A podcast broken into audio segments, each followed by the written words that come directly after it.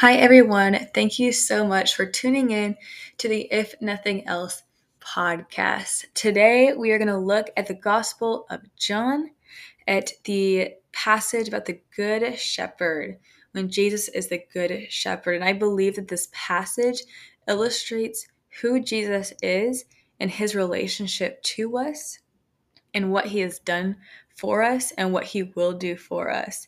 This passage is amazing and it has brought me so much hope when my life is just crazy and there are so many things to be worried about. I can lean on Jesus as the good shepherd, that he is leading me, and that I am his sheep and I am following behind him, listening for his voice. So I pray that this episode touches you, that John 10 touches you and just gives you a fresh revelation of who Jesus is. All right, so let's jump right in. Today we will be looking at John 10, which is the passage about the Good Shepherd, which is Jesus. Um, but we're going to start with some context. So, the chapter before, John 9, is about Jesus healing a blind man. And the religious leaders were mad about this, so they questioned both the man who is now healed, his family, and Jesus. I think it's important to note what Jesus told the healed man after the man was kicked out of talking to the religious leaders. So in John 9:39, Jesus said, "For judgment I have come into this world, so that the blind will see, and those who see will become blind. So we see this healing being used to explain being spiritually blind and being able to spiritually see. We see a blind man who can now see, and the religious leaders who can see, but they're spiritually blind. So there's this idea of spiritual seeing. And now, in the next chapter, what we'll be looking at today we see this idea of spiritual hearing with the Good Shepherd. I just th- thought it was pretty interesting that John 9 is about spiritual seeing. Uh, there's a difference in being blind and seeing, seeing like right now in real life, but also being blind when it comes to spiritually um, being blind, but also some who might actually be blind, they might not be able to see with their physical eyes, they could spiritually see. So there's this contrast between these two. But in chapter 10, we see spiritual hearing. So I just thought this was interesting that those chapters are back to back. But we're going to jump in. Today we'll be looking at verses 1 through 18, but we're going to split it up and talk about each few sections. So the first section is John 10, verses 1 through 5. And it says, very truly, I tell you, Pharisees, anyone who does not enter the sheep pen by the gate, but climbs in by some other way, is a thief and a robber. The one who enters by the gate is the shepherd of the sheep. The gatekeeper opens the gate for him, and the sheep listen to his voice. He calls his own sheep by name and leads them out. When he has brought out all his own, he goes on ahead of them. And his sheep follow him because they know his voice. But they will never follow a stranger. In fact, they will run away from him because they do not recognize a stranger's voice. This is a lot, but we're going to break it down. The first part that I want to mention is Jesus calls his sheep by name and he leads them. It says that the gatekeeper opens the gate for him, and the sheep listen to his voice. He calls them by name and leads them out. So, first, he specifically knows our name. And names are so important because they connect to our identity, to who we are. They are identifiable, and our lives are built around our names. And think about this John 10 says that he knows his sheep's name. He calls out to them by that name. So this means that it's on a personal level. He is intentional and calling out to you by name. And this suggests that he is inviting us into a relationship with him as he is connecting with us and acknowledging us. And these verses also say that he leads the sheep. So if you're being led, This means that he is going before you. If you're being led, you are behind him, following the shepherd. So the sheep will never be left alone, and Jesus is always guiding them. He is going before us, He is leading the way, and because He's going before us, He's protecting us. Now, it also says that sheep follow Him because they know His voice. So, this shows how crucial it is to actually know and recognize His voice because that's how we follow Him. It says that they don't follow a stranger. So, it's not until Jesus calls is when his sheep will follow him. So sheep stay put until Jesus speaks. So we should stay seated until Jesus speaks. They don't move until Jesus says to. So when Jesus says go, that's when we should go. And they also know his voice. They can differ his voice from strangers' voices. They recognize his voice and they know it well because it's their lifeline. They depend on it. They don't listen to strangers. So the only time that they will move and get food or go out from the gate is when they hear his voice. So they are depending on Jesus to speak, or they're depending on their shepherd to speak. That's the only way that they will move. So it is their lifeline. Now, this is a big section, so I want to stop right here and just go over some just like takeaways, some questions. So the first one I want to ask you is Do you know his voice that well? That if a stranger were to call out to you, would you be able to recognize that that is not the voice of Jesus? Also, do we wait to move when we hear him speak? I know a lot of times we we'll pray asking the Lord to give us direction in something, or if we have two options, we will pray and ask the Lord to show us which option to go. And then we don't hear from him, we just go in whatever direction that we feel needs we need to go down. But in reality, he is speaking to us, whether that's through scripture or through a soft, still voice. So we need to wait to sit down until we hear him say go, until we hear him tell us which way to go. Okay, let's move on to verses 6 through 8. It says, Jesus used this figure of speech, but the Pharisees did not understand what he was telling them. Therefore, Jesus said again, Very truly I tell you, I am the gate for the sheep. All who have come before me are thieves and robbers, but the sheep have not listened to them. So the sheep, the sheep didn't listen to others. They weren't deceived by other people because they didn't recognize their voice. They are so in tune with Jesus' voice that they don't even listen to the other voices that are calling out to them. I believe this is such a crucial point for us to understand since there are so many voices around us that are trying to speak into us, trying to speak to us, and they're also trying to guide us. Think about media or social media, news, friends, family, those around us.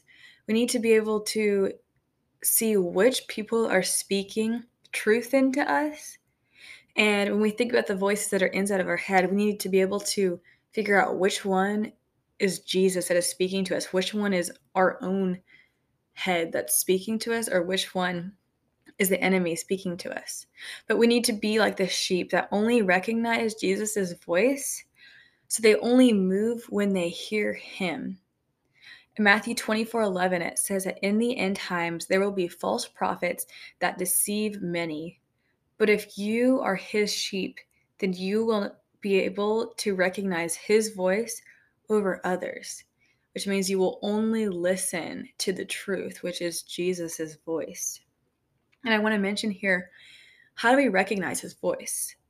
So, the only way to get to know someone is to spend time with them. Think about with friends. The only way that you can figure out who they are is if you spend time with them, that you go out to eat with them, or you sit down and have a conversation with them, or maybe it's over the phone. You sit down and hear their voice and you talk to them. Well, it's the same thing here. We must read scripture to learn more about Him, learn about what He has already said, what He has already done, and learn more about who He is so that we can understand what He is doing right now and what He will do in our lives. So we can recognize the move of God. We need to spend time in prayer just sitting with Him, spending time in the quiet, listening for His voice.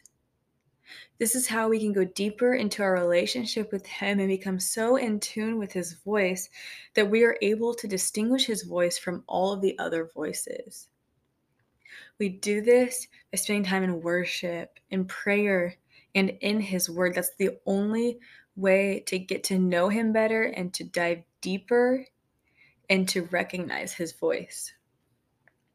Okay, so John 10 9 through 10 says, I am the gate.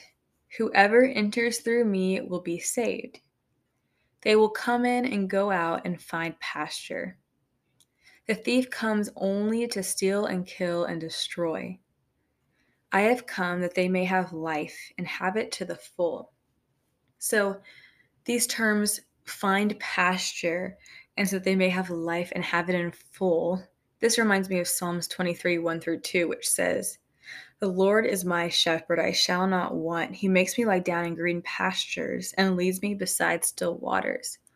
So they're both talking about a shepherd, a shepherd who leads you to pastures, which is where you find rest, security, and abundance. That is where you have life and life to the full. Okay, and up until now, we see through verses 1 through 10 that Jesus seems amazing, right? We know that He's a good shepherd who leads us down good paths, not bad, where He recognizes our name, He calls out by our name, and He knows our name. But these next few verses that we're going to look at take it a few steps further because John tells us that Jesus is a good shepherd who will lay down his life for his sheep. He isn't just a hired hand who is doing this to make a living so that he can support himself. It's not just his job says that he will protect them and he cares about the sheep no matter the cost. He cares so much that he will lay his life down for his sheep. So that's in verses 14 through 15, which says, I am the good shepherd. I know my sheep, and my sheep know me. Just as the Father knows me, and I know the Father, and I lay down my life for the sheep. So Jesus is a good shepherd who will lay down his life for his sheep. Think about a shepherd who would do that for their sheep. That is crazy. But it's saying that he will lay his life down. And we know the rest of the story. We know that he does lay his life down for his sheep, for his children, for God's children. That he died a painful death to make a way for his sheep and to lead them to green pastures with him. This is the craziest thought because Jesus, the shepherd, the Son of God, God's only Son, died this horrific death so that he could make a way for us, so that he can guide us into pastures with him into heaven, into the promised land. He is guiding us to that rest and that security and that abundance with Him. I also want to note verse 14, which says, I know my sheep, and my sheep know me. So, not only do we know our shepherd so well that we recognize his voice, we've been talking about this whole episode that it's crucial for us to recognize his voice and to know it well so that we can differentiate his voice from other voices but that He also knows us. It's personal, it's a relationship. It's not a one sided relationship, it's a two sided relationship. That we recognize Him, but that He also knows us individually and personally. And John, lastly, John 16 says, I have other sheep that are not of this sheep pen. I must bring them also. they too will listen to my voice, and there shall be one flock and one shepherd. So there are other sheep that are not from the same pen, but they will also go with Jesus. They aren't the exact same sheep, but they will also listen to his voice. Then there will be one flock and one shepherd. So the sheep in his sheep pen are the Jewish people. They are God's children. But by his grace, we know that as Gentiles, if we repent and trust Jesus as our Savior, that we get to go with Jesus to heaven too. And not only do we get to also come, but there will also be one flock, not two. There will soon be unity in all of God's children. We know how important unity is within the church, within God's people. Unity is so important. And Jesus is saying that soon, if everyone listens to their voice, there will be one flock and one shepherd. There will be no more division within God's people, specifically with the Jewish people and the Gentiles. Romans 3:29 says, "Or is God the God of Jews only? Is he not the God of Gentiles also?" Yes, of Gentiles also. And we see all throughout the Gospels that Jesus' ministry was for all people, even the Gentiles. So this is good news. Now, I know this was almost a whole chapter, so I want to go through some conclusions before we close. So here's some takeaways that we see from John 10 that illustrates who Jesus is. And I want you to meditate on each of these. So the first one is that the sheep listen to his voice and they recognize it so well that they do not listen to any other voices, only Jesus' voice. And the second takeaway is that Jesus personally knows his sheep. He knows them by name and he leads them. The third takeaway is that he goes ahead of his sheep, which means that he is going before them so his sheep get to follow behind him. That Jesus is making the way and he is protecting his sheep. The next one is that he leads his sheep to pastures, to protection, to rest and abundance. And the last takeaway is that Jesus also lays his life down for the sheep. He gives his life for them. Now, which one of these takeaways really resonated with you? I want to challenge you to sit with the Lord and meditate on which one resonated with you and to pray into that takeaway that He will open your eyes to the truth of who Jesus is and what He has done for you. Or ask the Lord to give you a fresh revelation of Jesus, whether it's diving deeper into some of these takeaways or it's a new revelation in His Word that God takes you to and just you unpack it with him and just stand in awe of who Jesus is and what he has done because he is the good shepherd. I hope y'all enjoyed today's episode. To stay updated, follow at If Nothing Else podcast on Instagram. Feel free to message me through my Instagram if you want to talk or have any prayer requests. Don't forget to spend time in God's presence today, and I am praying for all of you. Bye, guys.